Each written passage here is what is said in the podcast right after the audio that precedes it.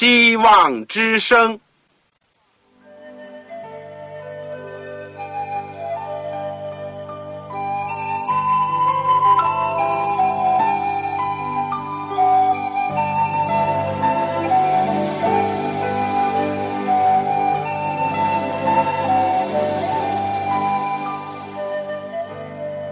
各位听众朋友，各位弟兄姐妹，欢迎您收听信徒培训这个节目。教会的兴旺，不单表现为人数众多，更要求教友的素质好。为了使教会真正达到人丁兴旺，又灵性健壮，希望之声特别为广大的信徒制作了信徒培训这个节目，满足主内同工同道的需要。信徒培训由黄牧师主讲，将有多种课程推出，欢迎弟兄姐妹们踊跃参加。下面我们就把节目时间交给黄牧师。各位亲爱的弟兄姐妹，你们好，我们又能够在空中相会。我们今天开始要学习保罗的监狱书信。我们以前曾经学过教母书信啦。以及保罗的早期著作和论到救恩的罗马书以及加拉太书，现在呢就要开始学习监狱书信。所谓监狱书信呢，是指着保罗在第三次游行布道结束、上耶路撒冷后被捕入狱的两年，以及以后呢被解到罗马。囚在监狱当中等候判决的时候所写的一些信函，这组监狱书信呢，除了我们研究过的腓利门书，还包括了以弗所书、哥罗西书和腓利比书。说这是一个监狱书信呢，可以在以弗所书第三章第一节有这样的说法：我保罗为你们外邦人做了基督耶稣。被囚的第四章第一节呢，又说到：“我为主被囚的，劝你们。”第六章二十节又说：“我为这福音的奥秘做了带锁链的使者。”证明呢，以弗所书是在监狱当中所写的，而哥罗西书第四章第二节呢，我为此被捆锁。第四章十八节，保罗又讲。你们要纪念我的捆锁，表明哥洛西书呢也是在监狱里面所写的。至于腓利比书第一章十三节和四章二十二节呢，就提到在御营的全军，在该撒家里的人，更进一步的证明，这不是他第一次在该撒里亚被囚的两年当中所写的，而是在上告该撒，在罗马等候判决的。两年当中所写的时间呢，大概是在公元六十一年到六十三年之间，而腓利比书呢，看来是写的最后最晚，由推基古和阿尼西姆呢送到这些地方教会去的。这个从监狱书信的名称和保罗的经历里面呢，我想第一点，正像这个诗篇。四十六篇第十节所说的：“你们要休息，或者说安静，要知道我是上帝。”使徒保罗自从大马士归主以后，二三十年忘我的献身为主工作，东奔西走，如今得做了相对的安定，不能四处去了，但他仍然在罗马。所租的屋子里面，向凡来到他面前的人传天国的福音。在这里没有舟车之苦的境地，保罗的灵性呢更加趋于完全，领会主的旨意和话语呢就更加的深刻。这是上帝奇妙的安排，是万事互相效力，叫爱他的人得一处的又一个例证。在没有风的夜晚，露珠呢就会凝集。在他安静的退到了上帝面前和主交通的时候呢，保罗对上帝的奥秘就有更多的领受，对主的大爱有更深的认识。今天也求主赏赐我们一个安静的心，来领受他借着监狱书信所要传给我们的真理的信息。让我们现在一起先祷告，亲爱的天父，我们实在是感谢你。在过去的岁月里面，我们有机会学习保罗的书信，我们更加感谢你。你怎么样的拣选了保罗，使得他能够改变，使得他能够从这个反对你，一直到为你献身、为你坐牢，甚至最后为你寻道。主啊，你福音的奇妙和大能，是多么的令我们折服。今天恳求主借着保罗的监狱书信，也能够兼顾我们，使我们更加爱主，因为我们知道你非常的爱我们。不论我们或者是从人看来东奔西走为你工作，或者是孤独的在一个地方安静的领受你的话语、传扬你的话语，都是蒙主的悦纳。求主今天祝福你普天下的儿女和你地上的仆人所做的一点点的工作，也祝福我们这个福音的广播，垂听我们的祷告，奉主耶稣基督圣名，阿门。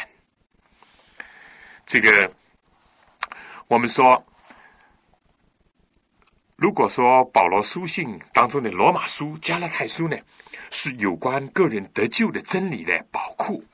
那么可以这样讲，《以弗所书》《哥罗西书》《腓利比书》呢，是有关教会真理的宝库，它是基督论的最好的教材。当然，这两方面也是不能分开的，他们是互相关联、彼此引发的。但从总的方面来看，这三卷监狱书信呢，着重的阐明了教会的真理。尤其是在以弗所书，更加深刻的揭示了许多属灵的奥秘，并且启示许多属灵的真理。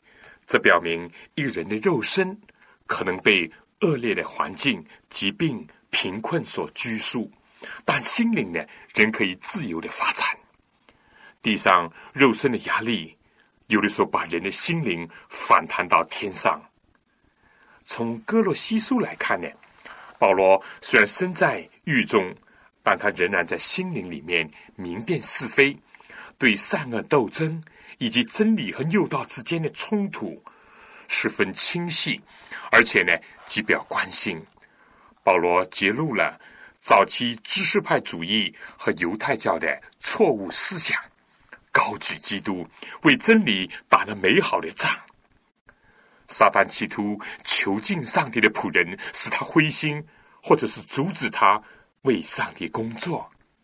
可是，非但使徒保罗自己的灵性进入了更深的境地，而且一息尚存，保罗还是为了护教和卫道而做出贡献。对一个主的仆人来说，除非他自己放下。手中属灵的弓箭和刀斧，没有任何势力可以解除他的武装。这对今天为主受苦的儿女仍然有极大的启发。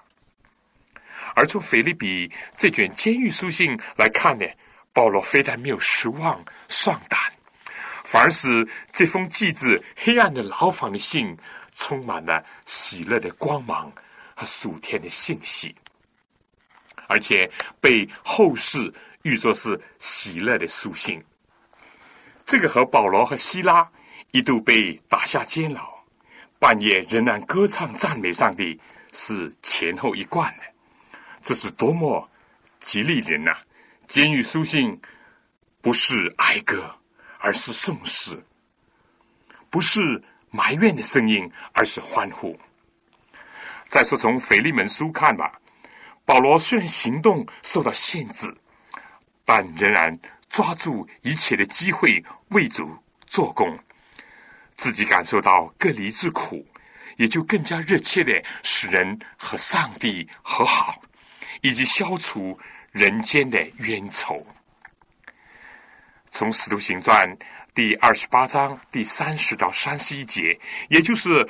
保罗在罗马被囚软禁的两年当中，圣经是这样讲：凡来见他的人，他全都接待，放胆传讲上帝国的道，将主耶稣基督的事教导人。非但如此，保罗还向御营的全军以及该撒，也就是皇帝家里的人传道。保罗发动属灵的进攻，啊，诚然像他所说的，我可以被捆绑，但上帝的道却不被捆绑。保罗借着书信，借着他的言行一致的生活，一直是为主在做见证。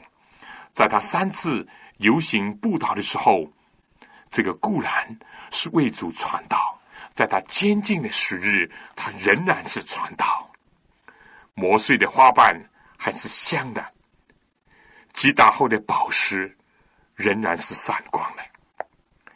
这个给今天为主受苦、被迫分离的人很大的激励和安慰。凡来看他的，他都对他们讲，不是讲自己怎么苦、怎么受委屈，而是讲福音、传基督的道。没有顾虑，放胆的为主做工。正因为他的目的是要救人，所讲的是真理和福音。什么样的男人，他都接待。对荷枪带刀的兵丁，他也是如此。对衣冠锦绣，可能是审问他的该撒家里的人，也这样。结果非但没有人禁止，反而。有人因此呢就信了道，至少是明白了保罗案子的实情。多少时候，人找这样或者那样的理由，说这个时候或者场合呢不可以传道，对这些或者那样的人呢不可以提耶稣基督的名。但保罗光辉的榜样实在是感人，令我们看到了一个冲锋陷阵、无所畏惧的属灵的勇士。没有属灵的眼光和勇气，传福音的机会似乎一个也没有。但对保罗那样的传道者，在任何人当中，到处都有他传福音的机会。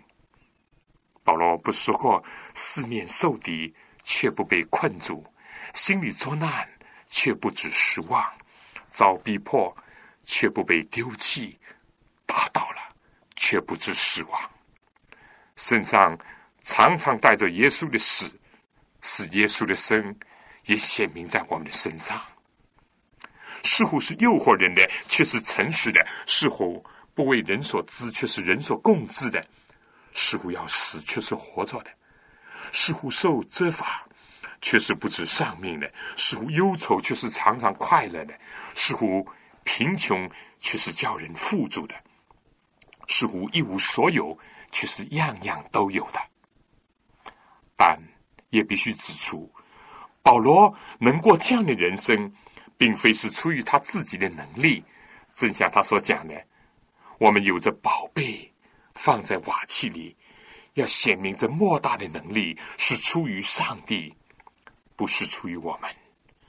保罗要人的目光不要集中在他的身上，而是要集中在主的身上。甚至要人关注的，还不是他自己，而是主的事工和其他的人。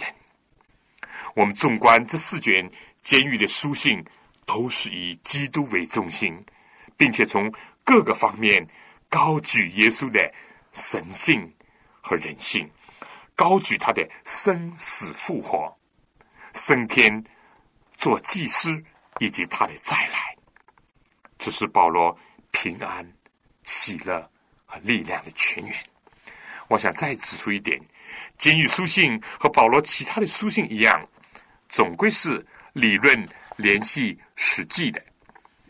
差不多可以这样说，他书信的前半部分，一般的讲来，总归是比较偏重于理论；而下半部分呢，都是谈到基督徒的实际的生活。这位伟大的信心的使徒。也是重视行为和实践的使徒。我想上面呢就提到了保罗坐牢以及监狱书信的这个盖帽，看到苦难造就了保罗的灵性，而且使他蒙受了更多的光照，这是在他忙碌当中所难以得着的。保罗虽然带着锁链，但仍然为一次交付圣徒的真道竭力的争辩，以及为真道打了美好的仗，并且在最黑暗的处境当中。焕发天上喜乐的光芒，而且他也不知是独自的修身养性，或者是自我的培养灵德，而是利用一切的机会为主做工，为主的人。因为保罗心目当中就主耶稣基督和他天国的事工，而保罗教导人的方法呢，总归是言教身教。而且理论联系实际的，所以在我们还没有分卷分章的研究以弗所、格罗西以及腓利比书以前呢，让我们真是要先感谢上帝，先为保罗留下监狱书信而感恩，也求主赐下圣灵光照我们，在今天使我们得到基督，并且让他成为我们在末世。艰难的环境当中，为他而生活，为他而工作，为他而做见证的力量和盼望。组内的弟兄姐妹，当我有机会和大家一起学习监狱书信的时候，我有一种特殊的感受。许多年前，在学习这个研究笔记呢，今天也不知道到哪儿去了。甚至可能早就没了。现在手边虽然有不少的参考书、希腊文的圣经、圣经注释等等，但我更愿意着重的把自己读经的一点心得，加上自己的一些基督徒的经验，贡献给大家。因为是保罗这样一位为主被囚的使徒，激励了我；是保罗在监狱。以及他的书信当中高举的基督，是我受教，并且保守了我，使我知道怎么样能够度过我为着传道而被监禁的许多年的铁窗的生涯。同样的，在入狱前被监视的一段时间，也正是《使徒行传》第二十八章三十到三十一节的经文，给了我指示和感动，使我知道怎么样做。那已经是许许多多年前的经历了，但今天一想起，仍然是非常的感恩。今天我能够和各位再一次的一同接到空中的电波，领受这些监狱的书信，我自己要再次的谢谢主的奇妙的安排。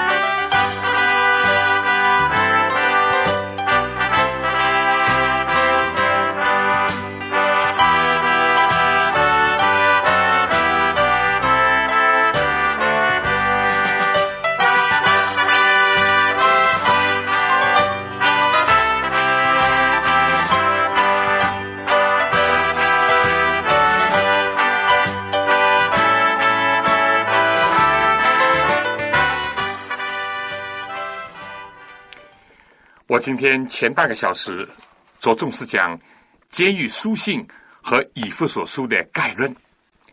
我想在我们看以弗所书正文之前呢，先简单的介绍一下以弗所这个地方，以及圣经记载的几桩和以弗所有关的事情作为背景。以弗所这个名字呢，有心所爱慕、这个亲近的意思。但在保罗生活的罗马帝国的时候呢，是亚细亚省的一个名城，靠近这个盖斯托河口，距离小亚细亚的海岸呢只有九里路，建有海港，可以停泊大船，又有大岛和内地各处联络，水陆交通呢都是相当的便利。以弗所城呢建造在两个山脚当中，风景很优美。气候呢又很温和，土壤呢也肥沃。不过这个城里面呢有一座雅迪米女神大庙，远近闻名，所以当地迷信的风气呢很浓。有些人还以搞迷信为生财之道，这就增加了传福音的困难。至于讲到使徒保罗和以弗所教会的关系。各位可以参考《使徒行传》十八到二十章。保罗在第二次的游行布道将要结束的时候呢，曾经从哥林多经过坚格里到以弗所，进入会堂辩论。但没有多久，他安排了和他同行做帐篷的百基拉、雅基拉呢，在以弗所，而自己就回到了安提阿。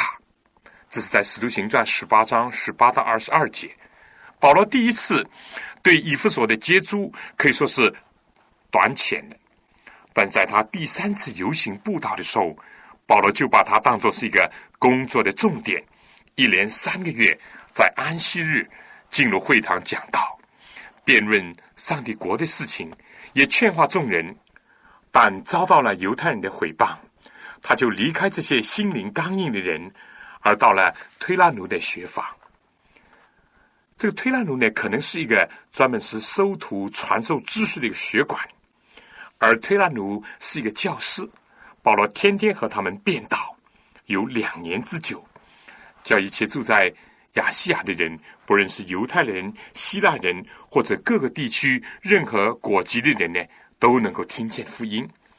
保罗所用的呢，像是一种。这个地毡式的传道的方法没有一个遗漏，因此呢，这个有不少的人信道。保罗还在那儿行了许多的医病赶鬼的神迹。在信的人当中呢，也有一些过去是接受过迷信，甚至是搞迷信活动的。圣经记在他们得知真道以后呢，平素行邪术的，也有许多人把书拿来。堆积在众人面前焚烧，价值达到五万元之多。又因为当地有雅典米女神的大庙，这个银匠迪米丢呢，因为有许多的人信了主耶稣，离弃了偶像，不拜雅典米女神，影响到他所做的神像之类的生意，他结果就煽动许多的人一起聚集在戏院的门口，高呼口号。圣经说。聚集的人纷纷乱乱，有喊叫这个的，有喊叫那个的，大半不知道是为什么聚集。铜匠呢，就鼓动人生乱，想要害保罗。可幸那个城里的书记呢，安抚了乱民，叫众人散去。保罗就离开以弗所，到马其顿去。三个月以后，就结束了他第三次的游行布道。就从菲利比坐船到耶路撒冷去了。他特别关心以弗所教会在米利都的地方，他就打发人请了以弗所教会的所有长老们来，给了他们临别的训言，也就是记载在《使徒行传》第二十章十七到三十五节那段极其诚挚感人的劝勉。除了其中有这样的话说：“你们应当警醒。”纪念我三年之久，昼夜不住的流泪，劝诫你们个人的话。从以后的这个反应呢，也可以看出他们之间的一种感情。因为这样，保罗说完了这些话，就跪下同众人祷告。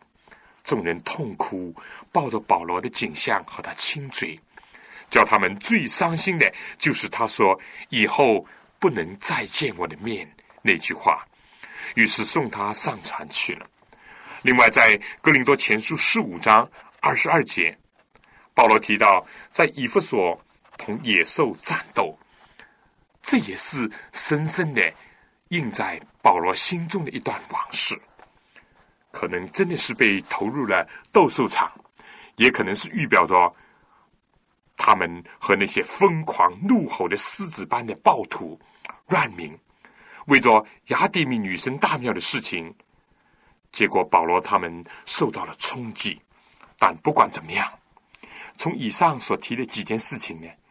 我们可以看到以弗所城以及以弗所教会呢，一定是保罗所难以忘怀的。但是，如果我们把以弗所书从头读一两次，你就会发现，对保罗这么样这个情深或者是感怀的地方，或者说那个教会呢，在这信里面少有保罗感情的流露。前半部呢，很像深奥的神学的作品；后半部呢，是充满了实际生活的教导。而且这卷书也没有保罗书信所常有的对个人的问安，甚至也没有提到教会所存在的特别的具体的问题。有的学者呢，就发现这个两本重要的圣经古卷，就是西乃抄本。和这个梵蒂冈抄本当中呢，一章一节呢，并没有以弗所这三个字。那么，是否就和以弗所没有什么关系了呢？也不。格罗西书第四章十六节曾经提到要念你们从老底家来的书信，但圣经学者呢，从来没有发现有保罗给老底家教会的书信。因此，这个缘故呢。这个有些学者就认为，现在的以弗所书呢，不是专门为以弗所教会而写的，相反呢，是一本通报，或者说是给小亚细亚的教会类同的传阅的书信，只是先给以弗所，然后呢，再传到老底加、哥罗西等处的教会。看来这也不是没有理由的。但我们在研究本书的时候呢？想到以弗所书是监狱书信，以弗所是保罗人生历程当中留下许多脚印以及可知回忆的地方，还是很有启发和对我们有帮助的。这卷以弗所书的主题呢，就是在基督里。他曾经很多次的出现在本书当中，比如说在基督里蒙拣选的赦免，被预定的荣耀。犹太人和外邦人，自由的和为奴的，家庭成员当中的所有人都合而为一，甚至有一天天上地下，在基督的救赎里面都要合一。这卷书比起保罗的罗马书、加拉太书呢，讲的更多的不是个人的救的问题，在这里更加强调的是群体、教会、家庭和救赎主的关系。也是基督活在信徒心中，更加多于基督为信徒定十字架。同时呢，这卷书强调在它里面过于讲的，借着基督为我们所成就的事情。但不论如何，非常明显的是，基督被高高的举起在一切之上，而且又列在一切的中心，在基督里。由个人和主合一，推广到家庭、教会、民族和宇宙之间最终的合一。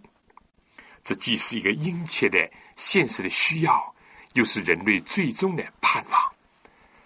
说到分段呢，大家请打开圣经，如前面所讲到的，这个前半部，也就是第一到第三章呢，是教义的部分；到了第四到第六章呢，是实践的部分。也可以说，前面三章是信徒在基督里的地位和福分，后面三章呢是讲了信徒在基督里面的行为。以弗所书的这个关键的字眼呢是奥秘，在中文翻译当中呢竟然出现了八次之多。你可以记下第一章第九节，第三章第三、第四节，第五节、第六节、第九节，第五章三十二节，第六章这个十九节。什么奥秘呢？父上帝旨意的奥秘，进入到上帝家中的奥秘，基督福音的奥秘，这些奥秘又能够化为合一、成长的奥秘，与主相爱的奥秘。以及属灵征战的奥秘，可以说每一章都显出一样奥秘。另外，在以弗所书呢，对有关教会的真理发挥的非常的深刻，用身体和头啦，丈夫和妻子啦，房角石和建筑物，主人和仆人之间的关系来做比喻。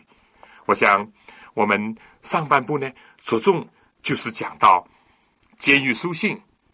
和以弗所书的一个概论，我们听一点音乐以后，我们再继续。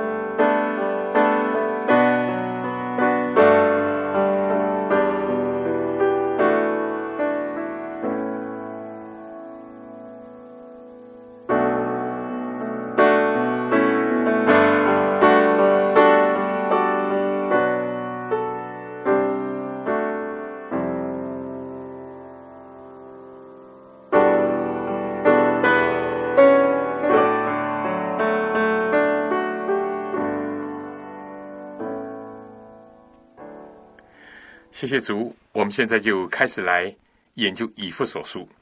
如果我们把以弗所书从头到底读一遍，或者是读几遍，你一定会有一个总的印象。我自己就有这个呃印象，好像有的内容呢相当的深奥，而有些字句也很长，它有很多神学方面的思想。但另外呢？它又是一本非常属灵的，也可以说是灵修方面很好的一个材料。有人甚至于称它做保罗书信当中的皇后。很多人，尤其是学者呢，把它看作是新约圣经思想当中的最高峰。我们知道有一个宗教改革家叫约翰·诺克斯，他到他生命的终了的时候呢，他就非常的喜欢念。这本书，这个著名的宗教改革家卡尔文，在他的《以弗所书信的讲道集》，另外一名学者叫 Courage，他说，《以弗所书》是人的最神圣的一个作品。他说，首先，它包含了基督教所有的独特的一个教义；另外，它又包含了一般的宗教所有的共同的概念。所以我们可以说。以弗所书是在保罗的书信当中很重要的一本，但是我们也知道，历代以来，特别是十九世纪以后，一些这个新的神学家或者是高级平静学家呢，他们对圣经，包括对以弗所书呢，提出了不少的质疑。弟兄姐妹，我想呢，在提到他们的疑问之前，我们先来看一看，就是非常肯定的几点。第一点就是我们。这个上面已经提到过，《以弗所书》呢是非常清楚的表明，它是保罗在监狱里面所写的。大家可以看这《以弗所书》第三章第一节，保罗在这里不是这样说吗？我为你们外邦人做了基督耶稣被囚的。再看下面一章第四章第一节，说我为主被囚的，劝你们。第六章第二十节，说我做了带锁链的使者。这个在原文是一个大使，所以再清楚也没有了。保罗在监狱里面，而且很可能是在监狱这个生涯的最后的阶段写了这封信。这点我们一定要记住。第二呢，我们不能不看到另外一个事实，就是以弗所书里面很清楚的表明了，他和哥洛西书呢是有明显的联系，也可以说是推基古把这两卷的书信带到教会里面去的。在哥罗西书第四章第七节，保罗讲到推基古会把所有的事情告诉你们。在以弗所书里面第六章第二十一节这样讲，我们可以看到保罗也是这样说的：“经有亲爱的忠心侍奉主的弟兄推基古，他要把我的事情并我的境况如何全告诉你们。”好叫你们知道，二十二节说：“我特意打发他到你们那里去，好叫你们知道我们的光景，又叫他安慰你们的心。”再说呢，这两卷的书信有很多的字句都是非常的洁净，甚至是很相同的。有人统计过，在这两卷书的当中呢，有五十五节圣经几乎是逐字逐句的都是相同的。或者正像有些学者所讲的，这哥勒西书可以说是以弗所书所讲的一个雏形，也就是书写本那样。也可以从这个角度呢，看到以弗所书是哥勒西书的一个更完全的版本。我们在以后会再提到这些。也正因为这个缘故。所以，以弗所书在保罗的书信当中占有一个非常卓越的地位。我们现在就总结两句话来说吧：以弗所书是保罗在为信仰受苦坐牢的时候所写的书信，而且呢，他跟哥罗西书有非常密切的关系。那么，到底这些所谓的新派的神学家提出了什么问题呢？我想，我们稍微知道一点点。其中之一呢，是说以弗所书信到底是写给谁的呢？我们大家都知道了，在古时呢，书信都是这个写在这个蒲草纸上面的。写完了以后呢，就用线把它串起来。用现代的话呢，就说把它装订起来。如果是非常重要的，而且又是很私人的信件呢？那么这些线所打的结，就会再加上一个印，来把它封住。但不管怎么样吧，在这书信当中呢，很少写上要寄到哪里，或者是写他的地址的，因为理由是很简单的。对一般人讲来呢，当时根本就没有一种所谓邮政的制度。我们知道，在古罗马的时候呢，政府虽然有所谓这个驿站。就是说，传递皇帝以及和地方官员之间的信息的一种通道，但是这绝对不是一般人所可以运用的，或者是所可以享受的。而书信呢，在古时通常是面呈或者是面交的，就是亲手的交给受信的人。正因为这个缘故，就没有需要把受信人的地址。写在这书信上，所以现在圣经当中呢，所有这些字以弗所书啦，或者字罗马、字哥林多等等，在原文都是没有的。这是后来的人为了收集这些书信，或者是出版它而加上去的。当我们很详细的研究以弗所书的时候，我们就会发现，正像有些人提到的，似乎是有几个问题。按他们来说呢，这就表明以弗所书信呢不是写给以弗所的。他们讲呢，以弗所书明显是写给那些外邦人的。这个第二章第十一节、第四章十七节有这样讲。二章十七节讲，并且来传和平的福音给你们在远处的人，也给那近处的人。而十一节呢讲，所以你们应当纪念，你们从前按肉体是外邦人。是称为没有受割礼的。第十章第十七节讲，所以我说，且在主里面确实的说，你们行事不要再向外邦人存虚妄的心行事等等。这虽然是一个事实，说明了这受书的人呢是外邦人，但写给这些外邦人，并不就意味着这个书信不可能是写给以弗所的。你说是不是啊？第二呢，有人因为这以弗所书信看来不像是写的很个人化，或者说不是写的很亲切，不像一封写给。非常熟悉的人那样一种书信。我们如果看《使徒行传》，我们就知道，其实保罗在以弗所是住过很长时间的，甚至可以说他在这里比在其他的城市逗留的更长，至少不下于三年。而在这卷书信里面呢，一点都没有这个很个人化的问安啦，或者是很亲切的语句。如果你在什么地方住过几年，一定会认识很多人。那么，当你写信回去的时候呢，你一定会提到很多你所认识的人和你所亲爱的人，你所想念的事情。但这些呢，似乎在以弗所书里面是缺乏的。特别我们看到《使徒行传》这个第二十章十七节，保罗在米利都的时候，他甚至于特意的把以弗所的长老招来，给了他们一篇非常亲切感人的。临别赠言，但我们读以弗所书信的时候呢，这个找不到一点点这种痕迹。再说，如果我们读第一章第十五节，保罗在这里说：“因此，我既听见你们信从主耶稣，亲爱众圣徒，就为你们不住的感谢上帝。祷告的时候常提到你们。”这里好像是说保罗对他们比较陌生，他。这个关于以弗所信徒的事情呢，好像是听来的，不是看到的，或是亲身经历的。而同样的，对以弗所的信徒来讲也是如此。保罗在第三章第二节说：“量比你们曾听见，上帝赐恩给我，将关切你们的职分托付我。”好像他们这个关于保罗的事情呢，也是听来的，不是他们所亲眼看见的。所以，就有人认为这封书信看来不像是写给以弗所的。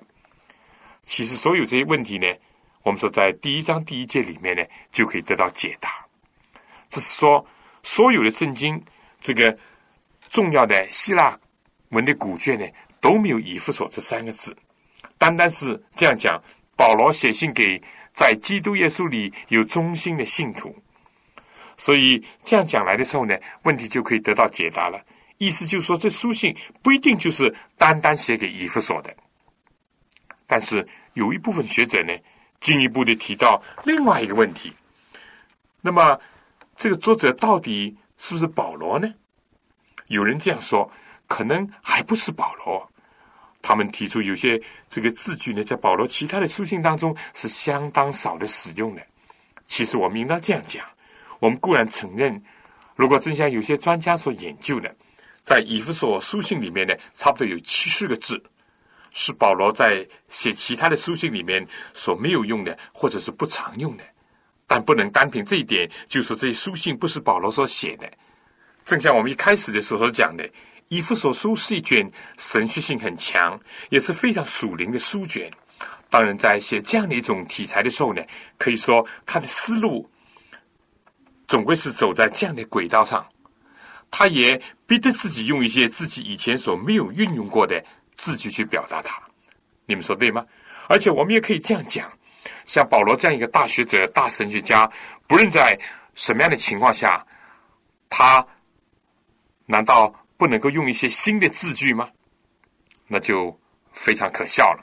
也有人讲，非但是字句不像保罗，就连风格也不像保罗。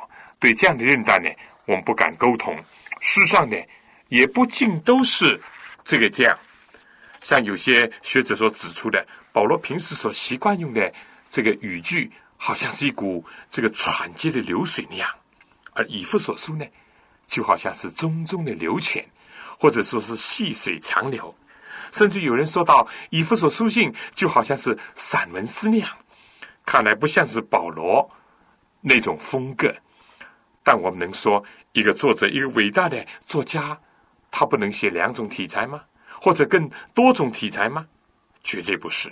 莎士比亚也好，托尔斯泰也好，托尔斯泰有的时候写这个艺术的论文，但他也写了一个儿童故事，又写一些非常长篇的小说，风格有好几种。一个大音乐家也是这样，他可以写音乐小品，也可以写非常雄浑的交响乐，甚至于有的人写字也是这样。我自己写字，当然我不是把我跟着。啊，他们来比，我就有几种的写法。我写这个稿子是一种写法，平时写信又是一种写法，这并不奇怪，你们说是吗？何况我们可以想象，平时保罗在写信的时候呢，都是在传到非常忙碌的工作当中，有时候甚至于可以这样讲，在路上所写的，而且在游行步道的时候所写的。往往是遇到了一些或者听到了一些极其需要解决的问题，他可以说是非常急迫的情况下写出的。为了要应付一些这个及时需要解决的问题，但现在呢，我们可以说以弗所书在监狱里面所写的，他有非常充分的时间可以去思考，甚至于可以去推敲琢磨这些字句。那么，如果文体用字，有些不同，那又有什么奇怪呢？我已经这个讲到，保罗呢常常用长的字句，好像散文诗那样，特别是在第一章里面有个很长的祷告，甚至会有一个三一颂。这在保罗所有书信里面确实并不多，也跟这些书信的后面这个带着辩论性质的内容呢也是有所不同。这不足为奇。但是有一点，就是所谓游戏学者呢，又进一步的讲，非但是书信的风格不同，连这书信里面思想也跟保罗的思想不同。其实我们知道，所谓的以弗所书和哥罗西书呢，是有非常密切的关系的，而且他们都有一个中心思想，就讲到耶稣基督是丰丰富富、充充足足的。在格罗西书第二章第三节讲到，在耶稣基督里面隐藏着一切的智慧知识。一章十九节讲到，父喜欢叫一切的丰盛在他里面居住，而我们人只是靠着他才能够得救。正像格罗西书第一章十四节所讲的，我们在爱子里得蒙救赎，罪过得以赦免。所以这个思想就是耶稣基督是充充足足的、完完全全的这样的思想。贯穿在整个的哥罗西书当中。如果你读了以弗所书，你也会发现，同样一条经线呢，是贯穿在以弗所书信里面，甚至说更加发展了。特别是在第一章第八、第九、第十节说，这恩典是上帝用诸般智慧、聪明，充充足足的赏给我们的，都是照着他自己所预定的美意，叫我们知道他旨意的奥秘。要照他所安排的，在日期满足的时候，是天上地下一切所有的都在基督里面同归于一。这就是以弗所书的一个主题思想。人如果没有基督，就非但没有盼望，而且永远不会有真正的团结合一。现在人非但是这个民族国家不同，阶级阶层也不同，思想意识形态呢更加不同。在当时呢，有犹太人、外邦人之分。其实，正像人的外表、外在的东西有很多的不同，人的内心呢也是这样。在人的心里面有着一个善恶的斗争，以致人没有安息宁静，没有内心的和谐。而保罗正是讲，唯有基督才能使我们。带来真正的安息，唯有基督呢，能够使我们胜过内心的罪恶，打赢这场仗。接着，基督为我们带来了和上帝之间和谐的关系，和人和人之间的和睦。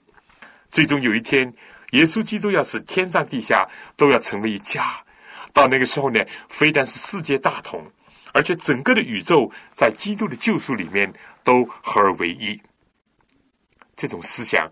或者是有罗马的一统天下，给了保罗一点启发，但我相信更多的是在他沉思默想和上帝的灵交当中得到了圣灵启示的时候，进入到一个非常深刻、完美的真理当中。如果我们比较仔细的看这个以弗所书信，我们就会发现，前三章呢，主要都是讲到和基督里面的合一，而后三章呢，就讲到在上帝的计划里面，怎么样借着教会带来这种合一、平安或者是宁静。而教会呢，都是基督的身体，正像人的四肢白体以及一切的动作呢，都是协调的那样。人也必须在基督这位教会的元首作为身体的头，靠他的引导、指挥和管理下，人才能够得到合一。而且，非但表明耶稣基督自己本身是上帝成就和好工作的一个器皿，教会对世界讲来。也是引领世界、引领人和上帝和好的一个器皿。在教会里面，应当把所有的分割的墙呢要拆毁。这些就是以弗所书信的中心思想。大家知道呢，这个思想呢，其实正是福音的一个主题，就是上帝在基督里面救赎人，使人和他重归和好，以致最终有一天呢，这个失落的地球。能够和天上的大家庭呢团聚合一。从这个角度来看，为什么像有些人所讲的呢？这思想不是保罗的思想？反过来说，这正是保罗所非常强调突出的，甚至是有卓越贡献的一个神学主题。我们最后还来到一个没有交代的问题：那么，如果说现在我们的以弗所书不是写给当时的以弗所教会的，那么是写给谁的呢？我上次已经提到，有人根据哥罗西书第四章第十六节说：“你们念了书信，便交给老底家的教会，叫他们也念。你们要念从老底家来的书信。”但至少到今天为止呢，我没有发现保罗有写给老底家教会的书信。所以现在这封自以弗所的书信，会不会就是写给老底家教会的书信呢？实际上，在很早时期，这些圣经的使者。或者说是教父呢，他们就有这样的看法，或者至少说，这是原来给老底家教会的一个副本，就是给他们传阅的。甚至于，我们可以再进一步的这样讲：，现在这本以弗所书根本就是一封在亚细亚教会当中传阅的书信。那么这样一来呢，问题就可以得到解答了。从这个角度看，这以弗所书更加是一卷意义深刻。流传广泛，而且由保罗兔特贡献的一本书信，正像有人所讲的，《以弗所书》是保罗书信的皇后，因为他阐述了一个非常重大的基督教所特有的真理，就在基督里面，有一天天上地下都要合而为一。好了，我们扫清楚了所有的云雾以后呢，我们就能看到《以弗所书》。这卷从天上照临着美丽的、清明的真理之光了，让它来鼓励我们的灵性，让它来加深我们对神学的认识，让我们能够追求在基督里面得着更丰盛的生命，并且和上帝维持着一个更美好的关系。我想，这个今天呢，时间的关系，我们就先读一读这个以弗所书前面的第十四节。我必须要讲以弗所书信里面有的时候呢，要一口气的读它一大段，然后才把其中的这个几节呢来做一个小段落，再仔细的去体会，慢慢的琢磨，这会对我们有很大的帮助。我想手边有圣经的，请大家打开以弗所书第一章，我们先读第一到第十四节，这里面讲奉上帝的旨意。做基督耶稣使徒的保罗写信给以弗所的圣徒，就是在基督耶稣里有忠心的人，愿恩惠平安从上帝我们的父和主耶稣基督归于你们。愿颂赞归于我们主耶稣基督的父上帝。他在基督里曾赐给我们天上各样属灵的福气，就如上帝从创立世界以先。在基督里拣选了我们，使我们在他面前成为圣洁，无有瑕疵。又因爱我们，就按照自己意志所喜悦的，预定我们借着主耶稣基督的儿子的名分，使他荣耀的恩典得着称赞。这恩典是他爱子里所赐给我们的。我们借着这爱子的血得蒙救赎，过犯得以赦免，乃是照着他丰富的恩典。这恩典是上帝用诸般的智慧聪明，充充足足的赏给我们的，都是照他自己所预定的美意，叫我们知道他旨意的奥秘。要照他所安排的，在日期满足的时候，使天上地上一切所有的。都在基督里面同归于一，我们也在他里面得了基业。这原是那位随己意行作万事的，照着他旨意所预定的，叫他的荣耀从我们这首先在基督里有盼望的人可以得着称赞。你们既听见真理的道，就是那叫你们得救的福音，也信了基督。既然信他，就受了所应许的圣灵为印记。这圣灵是我们的基业的凭据，只等到上帝之名备受，使他的荣耀得到称赞。我想今天的第一大段呢，我们就读到这里。大家有没有觉得以弗所书在基督里，而最终靠着他全部的合一，甚至和天上的大家庭合而为一？这个信息对我们今天将来多么的重要！今天非但世界国攻打国，民攻打民，有许多的分裂，有许多的争吵，家庭的不和。不用讳言，今天在教会里面，有的时候也有这些问题，有的时候也不够合一，不够和睦。我们多么向往在基督里的合一啊！而且今年教会有个主题，就是要体验上帝大家庭的团契。信耶稣基督，我们是一大部分，在耶稣基督里面有教会、有弟兄姐妹的团契，又是另外一个重大的福分。愿上帝能够借着以弗所书信的研究，让我们受到感动、受到光照、受到鼓舞。尽管现在还不理想，还有缺点，尽管教会还有软弱，但是我们盼望在基督里面。有一天能够完完全全的合而为一，而且和天赋合一，和家里人合一，和教会里面合一，也希望在社会当中有更多的人和上帝能够合一。好了，愿上帝赐恩给我们，我们下次再见。